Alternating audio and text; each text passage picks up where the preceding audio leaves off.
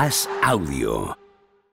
Te damos la bienvenida a Cao a la Carrera, un podcast original de As Audio con Álvaro Carrera. Directamente desde la redacción del diario As, para conocer toda la información de la lucha libre, presentamos Wrestling a la Carrera con Álvaro Carrera.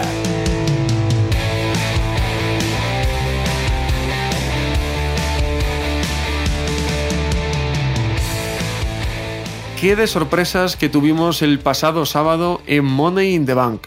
Por lo menos para mí lo fueron. No sé lo que contarán nuestros comentaristas habituales. Hola, ¿qué tal? ¿Cómo estáis? Bienvenidos al último de los asaltos de Cao a la carrera. Bienvenidos al último de los asaltos de esta temporada. Tiempo para hablar de lucha libre y como siempre para hablar de este precioso deporte tengo a dos de las personas que hacen posible que la mejor web en castellano de lucha libre sea posible. Hablo de Planeta Wrestling y hablo de Carlos Gascó. Muy buenas. Muy buenas, Álvaro. Eh, no, me creo, no me quiero equivocar, pero creo que hemos acabado el último programa de la temporada igual que empezamos con el primero, que es presentándome a mí en primer lugar. Has aprendido y has seguido igual. O sea, te enhorabuena. Te has, ganado, el puesto. Sí, porque hay algunos que decimos a esta hora y aparecen 10 minutos más tarde, pero bueno. Claro, o sea, hoy Carlos, antes de empezar a grabar, tenía mil cosas que hacer.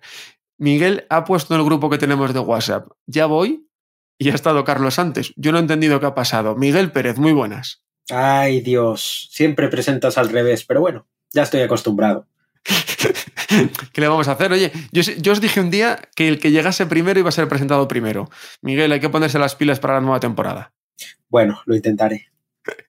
Vamos con WWE. Os recuerdo, como he dicho en el resto del programa, que cerramos hoy temporada y que por tanto vamos a hablar de lo que pasó este pasado fin de semana y vamos a hablar también un poco mirando a futuro, que realmente mirando a futuro en WWE seguimos en el mes de julio porque SummerSlam este año va a ser en el mes de julio y el mes de agosto se va a quedar huérfano de pay-per-views porque el primer fin de semana de septiembre, que la semana realmente comparte semana entre agosto y septiembre, será el pay-per-view de WWE en Gales. Pero eso será dentro de un rato. Primero de todo, Liz Morgan Carlos, campeona de SmackDown.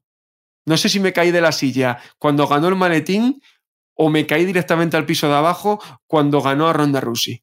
Yo, sinceramente, la veía más fuera de la empresa que dentro, después de todas las oportunidades que había tenido y que no llegaban a buen puerto, pero personalmente estoy muy contento. O sea, creo que Liz Morgan es de las luchadoras que más ha trabajado en los últimos años por mejorar. Si veis el documental que le hacen a Liz Morgan, que está en el Network WWE, te fijas en lo mal que le ha llegado a pasar por problemas de que no le ponían en televisión, de que no tenía momentos, y que por fin le hayan reconocido el trabajo, que mucha gente dirá que no es la mejor luchadora del mundo, que no es la que mejor eh, vende con los aficionados.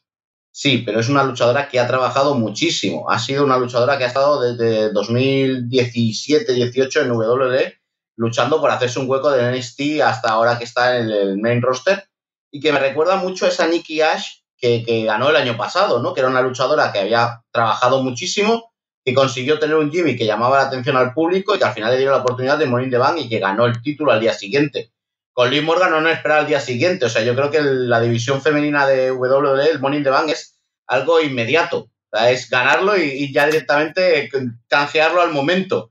Tiene menos caducidad que los yogures, Carlos. Vamos, no, los yogures tardan tres semanas y Liv Morgan ha tardado 24 minutos en canjearlo. Pero, pero sí, yo creo que es un muy, buena, muy buen acierto por parte de WWE darle a Liv Morgan el título. Creo que Liv se lo merece y bueno, siempre habrán haters de todo y habrá gente que no le guste que Liv Morgan sea campeona y habrá gente que, esté que, estará muy contenta porque le han quitado el título a Ronda Rousey más que sea Liv Morgan la campeona. Ahí iba yo, Miguel. Es interesante que Ronda pierda el título y que tengamos un poquito más de variedad. ¿Qué, qué te parece a ti lo de Liv? Sorprendente cuanto menos. Indiferente, voy a decirlo así. Mira, no debería existir el Money in the Bank femenino. No tiene ningún tipo de sentido que alguien tenga que luchar contra otras eh, seis competidoras para conseguir un maletín y luego igual las siguientes tres semanas hay tres luchas titulares en SmackDown o en Raw, donde sea, completamente aleatorias. O le ponen orden a la división o este tipo de combates no tienen sentido. Bien, lo ha ganado Liv, para mí no tiene talento, se lo ha currado mucho, como dice Carlos, puedes estar más de acuerdo, menos de acuerdo, te puede gustar más, te puede gustar menos, pero cómo está gestionado el tema de los campeonatos, sobre todo los femeninos, en WWE es una auténtica locura. Voy a dejar ya a los de parejas de lado porque no se sabe lo que pasó con ellos, están allí en la nevera. Ah, ¿Pero, existen todavía? Dicen que sí. ¿Para qué vas a ganar un Royal Rumble contra otras 29? ¿Para qué vas a ganar un Money in the Bank contra otras eh, seis luchadoras o siete? Si luego va a haber combates aleatorios para rellenar por el campeonato. No, lo que tienen que hacer es unificar los títulos femeninos, hacer un título bueno, tener una campeona de verdad, con credibilidad, como hacen en la división masculina, y dejarse de tonterías. Para mí, como si no hubiera habido Money in the Bank, lo mismo. Pero mm, entiendo tu postura y el tema del IF es que yo creo que nadie se lo esperaba. Bueno, bueno, pero es que el problema mm, no es que lo haya ganado el IF o no. Si hubiera causado la misma reacción, si lo hubiera ganado un show de SmackDown de forma random. El tema es que un Money in the Bank para esto, ¿para qué? Si lo podías haber metido en un SmackDown un viernes por la noche, una promo, una lucha y nueva campeona, ya está. Es lo mismo y además le daría más credibilidad a la campeona. No sé, no le veo sentido. La división femenina necesita una reorganización. Y talento hay, ¿eh? No digo que lo tenga Liv, pero talento hay. Está Asuka, está Charlotte, está Becky Lynch, hay luchadoras realmente buenas, pero no hacen nada con ellas. Así que mm, ya sabes mi postura. Polémica, pero realista. No, no, te, al final tiene, tiene razón, es cuanto menos curioso. Y sí que es cierto que lo decías tú, fue un pay-per-view que más allá de las sorpresas, no dista nada de que lo puedas ver en un show semanal. Es que el verano es flojito. ¿Vale? Pero nos habían vendido Money in the Bank como el quinto gran pay-per-view. Tío, no, no, no, no, no, no ha sido así. Hemos visto a Bianca ganar un combate completamente de transición. Más de transición imposible contra Carmela. Hemos visto eh, luchas que han sido repetidas, no voy a decir cientos, pero decenas y decenas de veces. De Street Profits contra los usos. Vamos, si es la lucha que abre los live shows.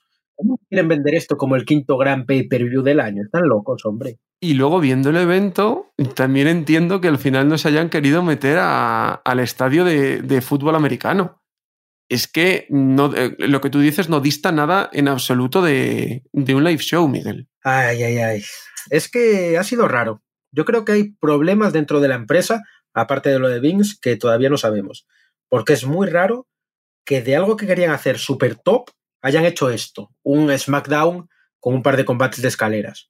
Y bueno, ya lo de los McMahon con eh, viendo, viendo el evento de UFC, mientras corría Money in the Bank, ya me dejó descolocado del. Bueno, no sé si estuvieron desde el principio, cuando salieron el evento ya había acabado y no había, creo que hay 700 metros de un pabellón a otro. Creo que les daría tiempo a llegar. Ahora, si estaban antes, eso yo ya lo, lo desconozco. Carlos, la otra sorpresa Theory que pierde el cinturón de Estados Unidos, parecía John Cena contra el Slam, pero no, Bobby Lashley contra Theory. Sorprendente lo de Theory. Pues la verdad es que sí. Eh, sorprendente, más que nada, yo creo que esto ha sido solución de urgencia. Y es preocupante que WWE tenga que estar con soluciones de emergencia a última hora. Lo hemos visto con la aparición de Brock Lesnar para sustituir a Randy Orton. Que Theory pierda el título USA y luego gane el, que el Money in the Bank y que luego Bobby Lashley sea su reta, bueno, pueda tener la opción Theory de recuperar su título en SummerSlam contra Lashley. Yo creo que eso también cosas de última hora. El rumor es que el combate de, de Theory contra Cena se va a dejar en, para WrestleMania 39 en Los Ángeles, en Hollywood. Entonces, son cosas que se ven como parches. No se ve como nítido. Por ejemplo, Theory no estaba en el combate. No, no participaba en in the y lo haces perder en un lado para que luego gane el Money in the Bank. Eh, me parece que son muchos parches que está poniendo WWE. No sabemos por qué, no sabemos si es porque no tiene bien preparadas las cosas. lo de Brock Lesnar me parece otro parche porque no tiene Randy Orton y no saben qué poner y ponen a Brock Lesnar para enfrentar de nuevo a Roman Reigns en SummerSlam.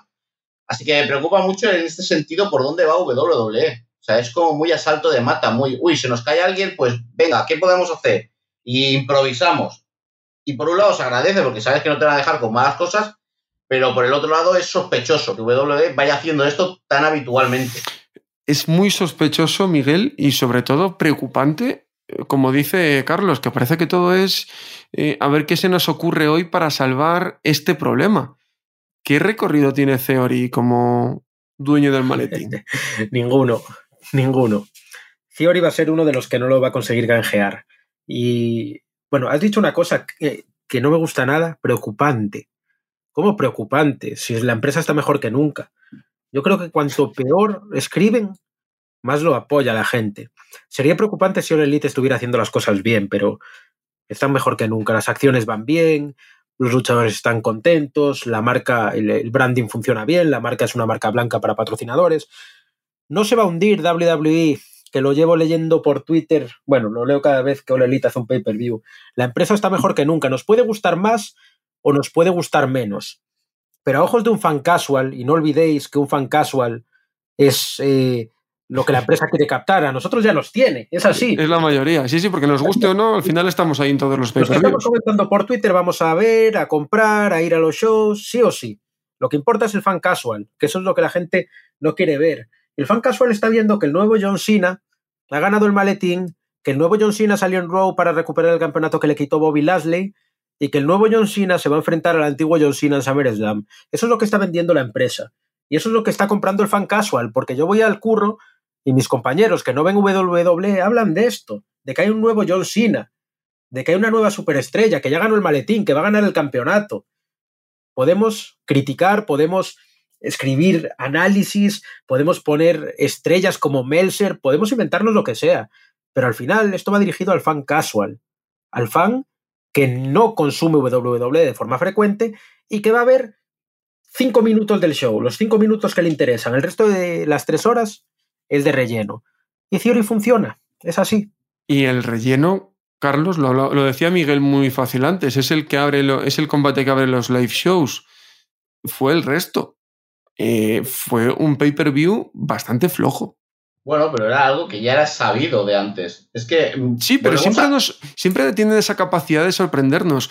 Pero sí, aquí hubo sorpresas en los ganadores y sabías que las luchas con escaleras iban a estar bien, pero es que el resto Mm, me hubiera puesto. Bueno, lo de Theory, que luego sí que tuvo su explicación, pero es que no tuvo mucho más.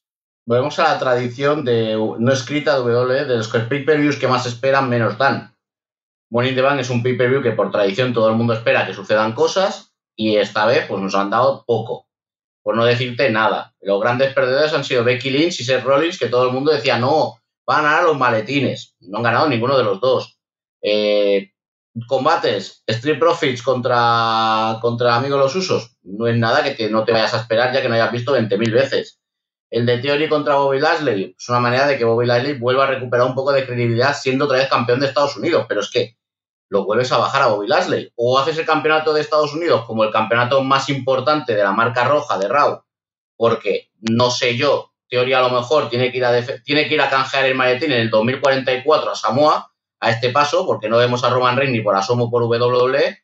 Así que veremos a ver. Mm, no sé, no, no me esperaba mucho de Money in the sinceramente, y esta vez no me sorprendió para bien WWE. Me sorprendió con Leaf y me sorprendió con Theory, pero lo demás fue más de, más de lo mismo.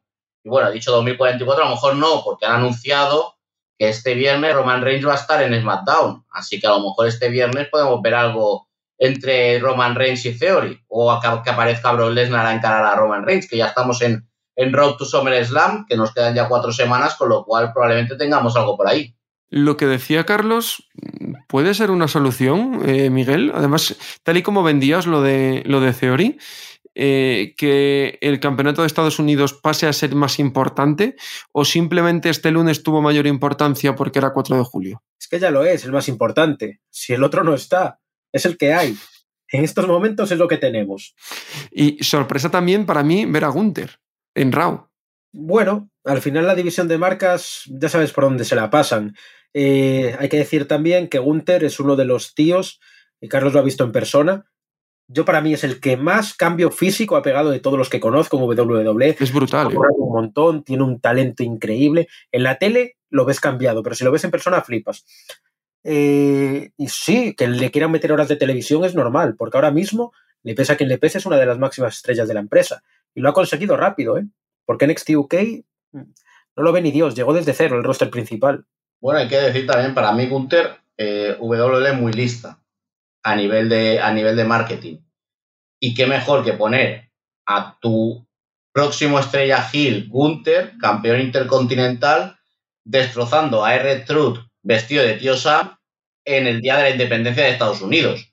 O sea, es que has puesto todo. Solo te ha faltado un tío haciendo fuegos artificiales alrededor del ring para tener todo lo americano, con lo cual yo creo que es eh, visión de futuro. Le voy a poner a alguien que destroce a nuestra marca, a nuestro tío Sam, el día de la independencia y me da lo mismo que sea en Run en SmackDown, porque este, este personaje o este luchador Gunther va a ser el malo de la película y lo tengo que mostrar de alguna manera. Y creo que hizo muy bien WWE. El que, Carlos, parece que no, yo creo que por suerte es Homos. A ver, por suerte no me fastidies. Yo no voy a ser como Miguel con Goldberg, pero no me fastidies con Homos. Yo creo que Homos tiene futuro, tiene recorrido. Yo creo que a Homos lo veremos campeón, pues yo dije a finales de 2022 que sería campeón Homos. Y todavía no me lo quitan de la cabeza. Lo único que probablemente sea campeón eh, si tenemos a alguien que vuelva con los títulos. Porque si no, claro, no va a ser campeón. O le van a dar el título de USA, o le van a dar el título intercontinental, o le van a dar el título 24-7. Pero yo a Homos lo veo campeón. Es más, eh, creo que da una muestra muy fehaciente de, lo importante que somos cuando te venden que siete o seis luchadores tienen que coger a Homos y tirarlo entre los seis para echarlo del combate de las escaleras, que lo tiraron contra la mesa.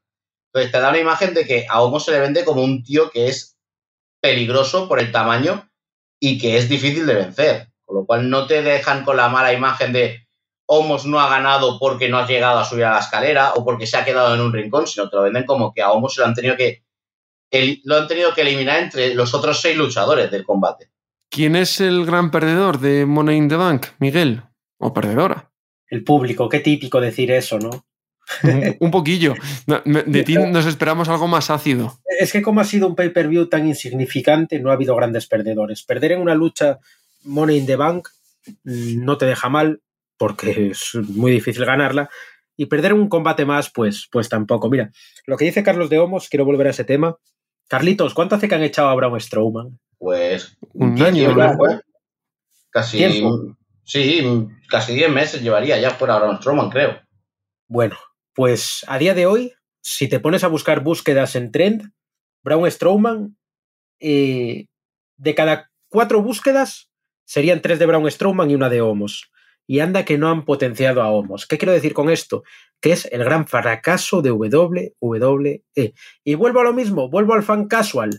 Todo el mundo sabe quién es Braun Strowman, aunque haya visto WWE dos veces en su vida, porque es el tío que volcaba los camiones, es el tío que volcaba las ambulancias. ¿Quiénes somos? Sale a la calle y pregúntale a la gente quiénes somos. Nadie lo sabe. Ni siquiera saben. Mira, tú les enseñas un vídeo de Homos, de un Raw, por ejemplo, y no, si no fuera por la escenografía, la mayor parte de la gente no sabe si es un luchador de hace 15 años, de 20, de 5 o actual. Porque no lo han sabido vender. Este es el problema. No digo que no valga, digo que no han sabido vender a Homos. Yo espero que no sea campeón y bueno, eso. No voy a decir que lo despidan porque no me alegraría, pero que le busquen otro rol. Carlos, ¿quién ha sido para ti gran perdedor o perdedora? Yo, para mí, Becky Lynch y Seth Rollins. Yo pienso igual. Pero no por ellos, sino por lo. Yo voy a ir, eh, y que me perdonen los fans, pero voy a ir por, por los fans. A los fans vendieron la, vendieron la moto, están en el, están en el póster, eh, Becky Lynch va a entrar en el Morning the Bank, Seth Rollins también, lo tienen que ganar los dos. Y te digo una cosa, Álvaro. En WWE, Big Majo no es romántico. No. Aquí, aquí no es solo el Wrestling donde el torneo de Owen Hart lo tiene que ganar Dan Cole y Baker para que se den el besito y celebrar los dos juntos. Vince no es romántico. Vince es un hombre de negocio. Y es un hombre de negocios y que si tiene que decidir que gane Theory o que gane Elin Morgan para luego cambiar las cosas en el, eh, a posteriores dentro del mismo pay-per-view, te lo va a hacer. Y le va a importar muy poco que Seth Rollins y Becky sea pareja o que Becky lleve cuatro meses sin perder y que Seth Rollins lleve tres. Porque además son dos personas que conocen muy bien el negocio, tanto Becky Lynch como Seth Rollins, y no se te van a quejar por tener una racha perdedora, y porque Imo Mahon se conoce muy bien su negocio y sabe ahora mismo que lo que necesita es ponerle a la gente caras nuevas para que sean estrellas. Porque está viendo que Roman Reigns se le va, está viendo que a John Cena ya no lo tiene, está viendo que Randy Orton está lesionado y poco a poco vamos a ver a un Riddle que ya está apareciendo más a menudo, a un Teoria que hace su, su nuevo luchador, a un Gunter que lo va a convertir en el nuevo Hill, y en la división femenina lo mismo, se ha dado cuenta de que Ronda Rousey no le ha vendido tanto como la primera vez y ha dicho, borrón y cuenta nueva, no me importa que Sasha Banks se me ponga tonta porque la despido, porque tengo más gente, voy a tirar por Liv Morgan, voy a apostar por esta luchadora y voy a intentar que hayan caras nuevas en la división femenina que también atraigan al público. Y yo creo que, que por ahí va a ir la cosa de WWE en un futuro. Becky Lynch y Seth Rollins, pues los grandes perdedores por culpa del público. Lo hablamos la semana pasada y la, la exculpamos un poco. Pero Miguel, ya, eh, no lo hemos hablado. ¿Y ahora qué con Ronda? Nada, se va de vacaciones seguramente, ¿no? Porque si es ella la principal impulsora de que Liv gane el campeonato, es que igual quiere días libres. No sé, es lo único que se me ocurre, porque si no este cambio tan repentino... Hombre, sin y el abrazo que le pega cuando acaba el combate, no sé, yo, yo esperaba que, que la atacase, ¿no? Que Natalia estaba llevando el rol de, de Hill, pues digo, bueno, pues igual Becky ahora la ataca y empieza ahí algo. Pero no, le da un abrazo y se va. Vacaciones, acuérdate que estamos en verano y que las superestrellas también quieren playa. Ya, ya, ya, ya veo, pero sorprendente. Quieren playa y no porque pase muy a menudo, deja de ser noticia. Hemos tenido un SmackDown pre Money in the Bank y un Raw post, Carlos, muy, muy, muy plano. La noticia del Raw de verdad es que Otis vomita después de una competición de perritos calientes. Es que te iba a decir lo mismo, Álvaro. ¿eh? Me- mira, estábamos pensando, me estabas diciendo Raw y estaba pensando, es que lo más destacado del Raw es que Otis ha vomitado después de comerse 10 perritos calientes. No hay nada más. Es que lo, lo único destacable del Raw es el combate entre Becky Lynch y Asuka que no nos lleva a ningún lado. O sea, No, porque- tú, Porque puede ponerla eh, a, pelear por el título o no. Es que falta tanto. Eh, Bianca Belair esta semana ha estado con otras cosas que tampoco sabes por dónde pueden ir. Bianca Belair luchando en un combate de parejas con Liv Morgan contra Natalia y Carmela.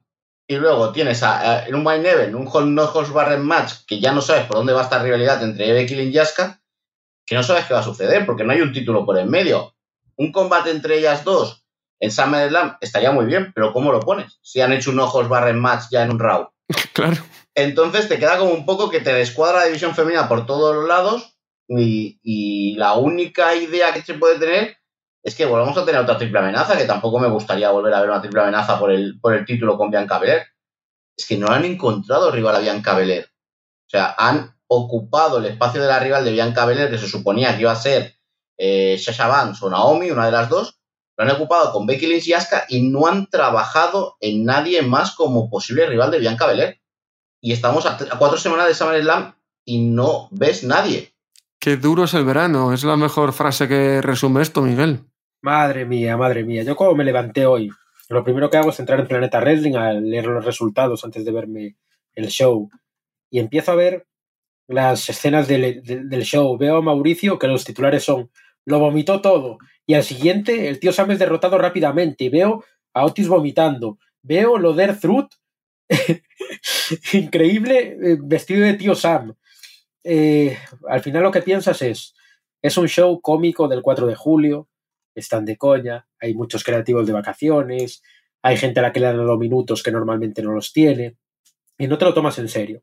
Porque si te tomas en serio esto, y de verdad piensas que quedan cuatro semanas para SummerSlam, y que no han construido ni una rivalidad en la división femenina, en la masculina tampoco, por mucho que, que la gente quiera ver rivalidades donde no las hay, te enfadas. Y mejor que enfadarse, pues es verlo de broma, ¿no? Es verlo como que han tenido una semana libre, Sí. había mucha gente de vacaciones y que también tiene que haber shows malos, porque si no los buenos no los disfrutaríamos tanto. Y el otro nombre de la semana fuera del ring es Jake Paul, que firma contrato con WWE, que nadie se espere ver a Jake Paul en Springfield, Massachusetts. Logan. Logan, Logan, perdón, estoy yo Sí. confundido. Logan Estás con, el, estás con el hermano, que también Jake- está igual de colgado que, el- que Logan, Claro. pero no ha llegado de momento a WWE. Jake llegará, pero de momento Logan es el que, el que llega. Eh, lo que digo, Carlos, no, no, que no se espere un contrato normal, sino va a ser una cosa como Bad Bunny. Cuando le apetezca aparece y cuando no, no. Bueno, hay que decir una cosa. Es que lo de Logan Paul se hace oficial como superestrella de WWE, pero es que Bad también está contratado por WWE. Bad ha firmado un contrato con WWE para aparecer cuando él quiera. Es decir, cuando él no tenga que este, estar de gira, no tenga que estar de promoción, no tenga que estar preparando discos, Bad está firmado por WWE. Logan Paul hace lo mismo, lo único que le han dado eh, más bombo a este Logan Paul porque lo han hecho delante de Triple H, ha firmado el contrato, ha hecho el paripé, que bueno, que parecía el fichaje de, cualquier jugador de fútbol ahora, de, de, verano, de pretemporada, pero es así, no, no ha dejado de hacer algo, ponerle papel y ponerle paripé a algo que ya sabíamos. Logan Paul ya ha estado dos veces en dos WrestleMania y ahora probablemente pues, vamos a verlo en SummerSlam. Yo no descarto tener un Demiz contra Logan Paul en SummerSlam en cambio de haciendo tag team después de lo que pasó en la, en la de WrestleMania. Y poquita cosa más. Es que va a estar cuando él quiera, va a aparecer para WrestleMania, para SummerSlam, a lo mejor para un Royal Rumble, que todavía no hemos visto a Logan Paul en un Royal Rumble. Y ya está. Y no se le puede pedir nada más. Que nadie espere de Logan Paul que va a estar cada semana de, ciudad en ciudad de Estados Unidos. Y sobre todo, Miguel, que sigue siendo lo que hemos hablado, un reclamo muy estadounidense para el público global, que es algo que durante mucho tiempo WWE buscó que esté Pat McAfee y que esté Logan Paul, pues tampoco le dice mucho a la gente. Nada, exactamente igual, pero para el americano sí le gusta. Mira, la foto de Logan Paul firmando con Triple H y Stephanie ha conseguido 1.2 millones de likes en Instagram, siendo la foto de la historia de WWE con más likes en estas redes sociales, con más interacción. Dice mucho eso, porque al final la empresa basa su producto en su país, en Estados Unidos. Se acabó la expansión con el COVID. Ya viste que todos los proyectos en América Latina, en Oriente Medio, en India, en Japón, todo se paralizó. Y ahora tienen que elevar eh, su importancia dentro del público americano de los Estados Unidos. Logan Paul no vende nada fuera, no es nadie, pero no les interesa vender fuera ahora. A mí la impresión que me da es que no cambia nada. Ha sido un anuncio, un anuncio por temas comerciales, por temas publicitarios, pero no cambia nada. Va a aparecer sus dos veces, tres al año, lo que aparecía, y nada, se acabó acabarán quemando la carta de Pokémon y poco más. y un Jake Paul, o sea, un Logan Paul, perdón, que quiero llevar al hermano, un Logan Paul que estará en SummerSlam, Carlos, próximo pay-per-view, va a ser el día 30 de julio, en agosto como tal no va a haber pay-per-view. No sé qué esperar de este pay-per-view, no hemos visto prácticamente nada, no, no sé tampoco qué esperar de la enésima rivalidad entre Roman Reigns y Brock Lesnar, poco más eh, sabemos ahora mismo, a falta de cuatro semanas. Eh, pues tenemos muy, pocos detalles y lo que vemos es un SummerSlam parecido a WrestleMania, tirando de gente entre comillas eh, famosa, Logan Paul, Pat McAfee, se anuncian sus dos combates, imagino que Ronda tendrá algún tipo de combates, el Roman Reigns contra Brock Lesnar, es que si te pones a mirar es algo muy parecido a WrestleMania. Lo único que esta vez lo harán con 8 o 9 combates en cambio hacerlo con 14, pero estás tirando de la misma gente que tiraste en WrestleMania. Un Brock Lesnar contra Roman Reigns, un Logan Paul que puede ir con The Miz o contra The Miz, un Pat McAfee contra Byron Corbin haciendo Byron Corbin del Hill, más Hill, que fue el mismo lugar que ocupó a Theory en WrestleMania. Y ya está, solo te, solo te falta que aparezca Stone Cold y Bima Majo, y tienes una WrestleMania 2.0. No descartemos nada, Miguel. Eh, no, no sé, no, me resulta muy, muy, lo que decía Carlos, no, no me resulta muy novedoso lo que podemos ver de aquí a cuatro semanas. No, le tengo que dar la razón a Carlos aunque no me guste. Tiene la razón. Novedoso nada. Novedoso nada. No va a ser el SummerSlam más brillante de la historia. ¿Y todas las cartas van a estar guardadas para Gales? No, no. No por una sencilla razón. Eh, a WWE le tiene que dar a Estados Unidos lo que quiere Estados Unidos ya le está dando Logan Paul, ya le está dando Pat McAfee. Eh, probablemente las cartas para Gales va a ser Drew McIntyre y poquita cosa más, porque van a tirar para en Europa darle algo a los europeos. Pero no, no creo que se guarde algo para, para Clash of the Castle, por la sencilla razón de que lo más novedoso ya lo ha sacado. ¿Qué se puede guardar a lo mejor WWE para Clash of the Castle? Tyson Fury, se puede guardar a lo mejor algún jugador de fútbol de la Premier que aparezca y que te pueda hacer algún tipo de, cameo. Río Ferdinand, que, es que, había empezado a boxear y quería boxear y no le dejaron. Es, que son cosas así, no, no creo que W, y más con la capacidad que tiene W, se guarde cosas para otro pay-per-view. Yo creo que la idea es que en, en, Gales van a intentar pues eh, tirar por Drew McIntyre como la gran leyenda y, y ya está, y nada más. Y probablemente no creo que pierda, pero a lo mejor gana con descalificación a Roman Reigns y sigue Roman Reigns llevando los títulos hasta el 2034. O sea, no, no sabemos esto. ¿Qué combate te gustaría ver en SummerSlam? Pues mira, eh, me gustaría mucho ver a Finn Balor contra Edge, que creo que no se ha dado con estos cambios de cromos que hay ahora mismo. Y me gustaría mucho ver un Liv Morgan contra Bailey. Creo que sería un momento ideal para el regreso de la Bailey Hill que recordamos todos contra una babyface como es Liv Morgan y que pudiese ser el retorno de, Bailey a, a WWE. ¿Va a llegar Bailey? Porque al final se está alargando, se está alargando y no sé hasta cuándo tendremos que esperar. No, no, no lo sé. No lo sé, sinceramente, no sé hasta cuándo va a llegar Bailey, pero eh, creo que ahora mismo a Liv Morgan que le queda una revancha con Ronda Rousey como mucho, cuando ya se han dado el abrazo, se han dado la mano y que Ronda Rousey perdiese contra Liv Morgan en un combate mm, real sería perder credibilidad para Ronda Rousey. Que Ronda gane a, a Morgan también es perder credibilidad. Que te hagan como el año pasado y que te pongan a Charlotte por el medio y que vuelva a ganar Charlotte y fastidien a Liv Morgan. Pues es que no, no veo ningún combate que me llame la atención para SummerSlam que no sea que o una Lacey Evans o una Bailey. ¿Y a ti, Miguel, qué te gustaría ver en SummerSlam? Pues la verdad es que me gustaría que a Rey Misterio le dieran un papel importante en solitario de nuevo. Eh, es muy de SummerSlam Rey Misterio. Y hay una rivalidad que quiero ver desde hace tiempo. Rey Misterio contra Edge. Igual esta es la buena y Edge le tiene que quitar la máscara ya definitivamente y darle el relevo a Dominic y nada, largarse con Huguito a los shows de AAA. Puede ser un buen final para Misterio. Le pueden dar el mejor final y el peor final, si lo piensas bien, pero sería una forma de dárselo bastante buena. Mi sensación con Rey, Miguel, es que le queda muy, muy poquito. A mí también, tío. Cada vez que lo veo salir, mm, no sé, me da la sensación de que le quedan meses. Mira lo que te digo, ojalá me equivoque. Pero me da la sensación de que le queda muy poco. Y tiene que irse. Porque si quiere que Dominic salga adelante y sea tomado en serio como luchador, Rey Misterio tiene que irse. Eclipsa demasiado a su hijo. Ese es el problema. Sí, Exactamente, yo lo veo igual y, creo que va a tener el problema, ese hándicap, eh, Dominic, hasta que se vaya Rey. Ya que hemos abierto el melón, Carlos, ¿algo que añadir a, este respecto? Sí, que el que sobra es Dominic, no Rey. vale. ¿No le ves futuro? Sí, pero trabajado. O sea, yo creo que a Dominic le falta pasar. Eh, lo se han saltado fases con Dominic. Es decir, es el hijo de Rey Misterio y ya tiene que estar directamente arriba del todo. No, yo creo que a Dominic le faltan fases de, eh, de seguir creciendo como luchador. creo que a Dominic le hubiese ido muy bien un tiempo en NXT, y más un NXT a la 2.0, donde se le da tiempo a gente que está empezando. Yo creo que a Dominic le hubiese ido muy bien ese tiempo, el enfrentarse a gente como Santos Escobar, como Grayson Weller, eh, como Cameron Grimes, gente que está ahí que, que te puede ayudar a crecer. Y cuando de verdad te lo merezcas, subir al roster principal. Pero fíjate que creo que eso no ha pasado porque a Rey no le queda tanto. Sí, pero ¿qué vas a dejar del legado de Dominic? No, Dominic tendrá que buscarse la vida ahora cuando papá no esté. Claro, pero sin pena ni gloria. No, tendrá que, ganársela.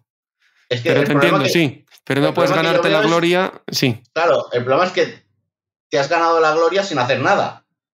O sea, porque no has hecho nada, eres el hijo de Rey Misterio. Sinceramente, no, no quiero aquí ponerme a, a hablar de, mal de Dominic Misterio, pero es que la presencia de su padre y que su padre haya exigido que el hijo suba al roster principal, le ha hecho un flaco favor al hijo. No se ha ganado nada para estar en el roster principal.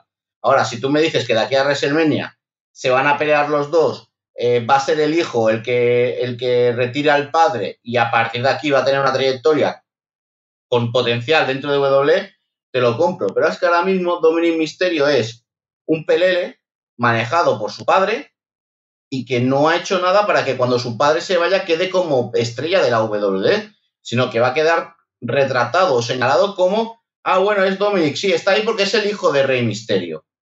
Entonces no le hace ningún favor. Me gustaría mucho esa opción que has dicho. Que la máscara y la carrera se la acabe Dominic. Creo que sería un legado que ya tendría Dominic y ahí sí que podría arrancar. Me gusta mucho, pero no sé si, lo veremos, la verdad. Miguel, eh, cambiando de WWE, que nos queda poco y tenemos que hablar de varias cosas.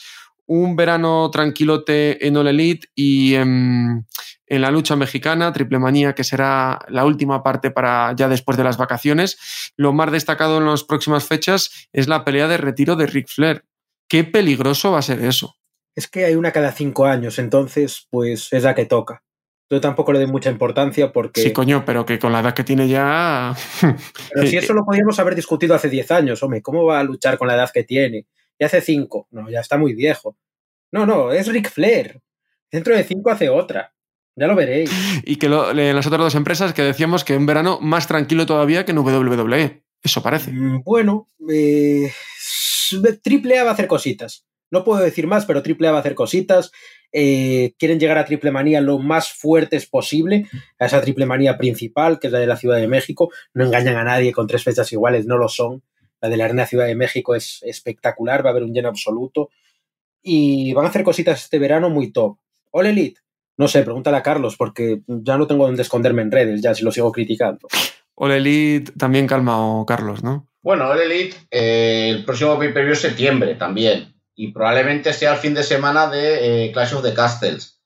Clash of the Castle, perdona, no, no, no, no Clash of the Castles, que no se pegan dos castillos, sino Clash en el, castillo. Eh, probablemente sea ese, día, el día 5 de septiembre o 4 de septiembre, si no me equivoco, que es justo el domingo después del sábado, que es Clash of the, the Castle.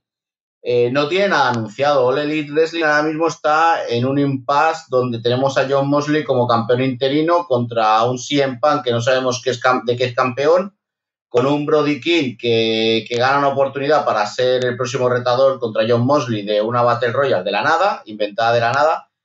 Entonces, mira, yo este fin de semana he hablado con luchadores, que este, he tenido el show de Miyumami, que bueno, ahora lo comentaré, y los luchadores lo que más eh, te duele a ti como promotor es que los propios luchadores te digan, es que nosotros empezamos con mucha ilusión porque se nos abría una puerta con All Elite Wrestling y esa ilusión se nos ha desvanecido porque nos estamos dando cuenta de que es la empresa que contrata a W 2.0 porque tienen nombre y porque son los luchadores que conoce Tony Khan. Y como es un niño pequeño con juguete, con dinero, cada semana quiere un juguete nuevo. Y te lo dicen luchadores independientes de Estados Unidos que te dicen, para mí era que se me abrían las puertas del cielo. Ver que Tony Khan llegaba y te decía, no, va a ser una oportunidad para nuevos luchadores, no vamos a contratar a todos los que salgan de WWE, vamos a crear nuestra propia imagen, nuestra propia identidad. Y dos años después, tres años después, esos mismos luchadores ahora están diciendo, es que no quiero ir a Lely Wrestling porque no me, dan no me van a dar minutos, voy a tener que estar tres meses buscando una pelea porque eh, van a estar luchando los de siempre, que son los ex WWE que siempre les dan minutos de Dynamite y de Rampage, y al fin y al cabo no me compensa. Si yo lo que quiero es luchar porque tengo 22, 23 años, no me compensa estarme tres meses en el catering para tener un combate en Dark o en Dark Elevation de cuatro minutos. Y te lo dicen propios luchadores, no son palabras que diga yo, sino son palabras que a mí me han dicho este fin de semana luchadores profesionales que están viviendo el día a día en Estados Unidos. Tremendo, ¿eh? Que, el sentir de la industria en Estados Unidos sea ese. Eh, Carlos, para cerrar el programa, que gran show de RCW este fin de semana, gran éxito y, bueno, ¿cuándo el siguiente? Pues ya lo anunciamos el sábado día 2, en mitad del show, anunciamos que el próximo 22 de octubre vamos a tener eh, la World Cup 3. La World Cup es un torneo, bueno, es un show que hacemos con, trayendo luchadores de todo el mundo eh, este año, pues, estamos ahí, no voy a decir nada, pues estamos ahí, todavía estamos en negociaciones y decir un nombre es cafarlo. Ya sabes que esto es decir un nombre y no, no ficha por tu, equipo, entonces yo me voy a callar de momento. Hay que esperar. Exacto, hasta que no esté, no esté firmado, que aunque aquí no se firma, sino que se, se dice por mail y se contrata por mail, pero hasta que no esté firmado como aquel que dice, no voy a decir nombres, pero el 22 de octubre estaremos en Barcelona. El espectáculo de Million Mami hay que dar enormes gracias a todas las personas que estuvieron presentes. Fue un show tremendo. O sea, yo no puedo estar más que orgulloso de toda la gente que ha estado conmigo el fin de semana, toda la gente que me ha ayudado a montar el show, toda la gente que ha venido a luchar se han portado de una manera espectacular, desde Miyu Yamashita como main event, a Alex Windsor, a los chicos de Estrellas del Caribe, a Blacklist Barcelona, a cualquier persona que ha estado allí ha hecho un trabajo espectacular. Al público, que no había visto nunca un público tan metido en un show de lucha. Durante todo el evento estuvieron aplaudiendo, estuvieron animando a los chicos. Y vamos, a mí es lo que me da ganas. O sea, sinceramente, si ahora el 22 de octubre lo, lo, coges con más ganas, es gracias a todo el esfuerzo que se hizo el día 2 de julio y a como todo el mundo se portó durante, durante ese show. Pues Carlos, enhorabuena por ese show y gracias por haber compartido esta temporada con nosotros aquí en Cabo la Carrera. Nada, ha sido un enorme placer y ahora se me va a hacer raro. No sé qué voy a hacer yo estas tardes esperando grabar. Ya voy a tener que esperarme dos meses o tres meses a grabar de nuevo. Tenemos que, quedar y, hablarlo aunque, no, aunque luego no se publique. Miguel Pérez, ha sido también un placer enorme tenerte en este podcast. Lo sé, lo sé. Ahora qué voy a hacer por las tardes. No sé, igual vuelvo al de Planeta Wrestling. Estar atentos al canal a ver qué pasa. A Carlos y a Miguel, que los podéis leer en Planeta Wrestling y allí podéis seguir toda la actualidad de la lucha libre, al igual que, como no, también en as.com. Ha sido un enorme placer acompañaros en esta temporada para hablaros de boxeo, de MMA y de lucha libre y hacerlo siempre a la carrera. Chao, chao.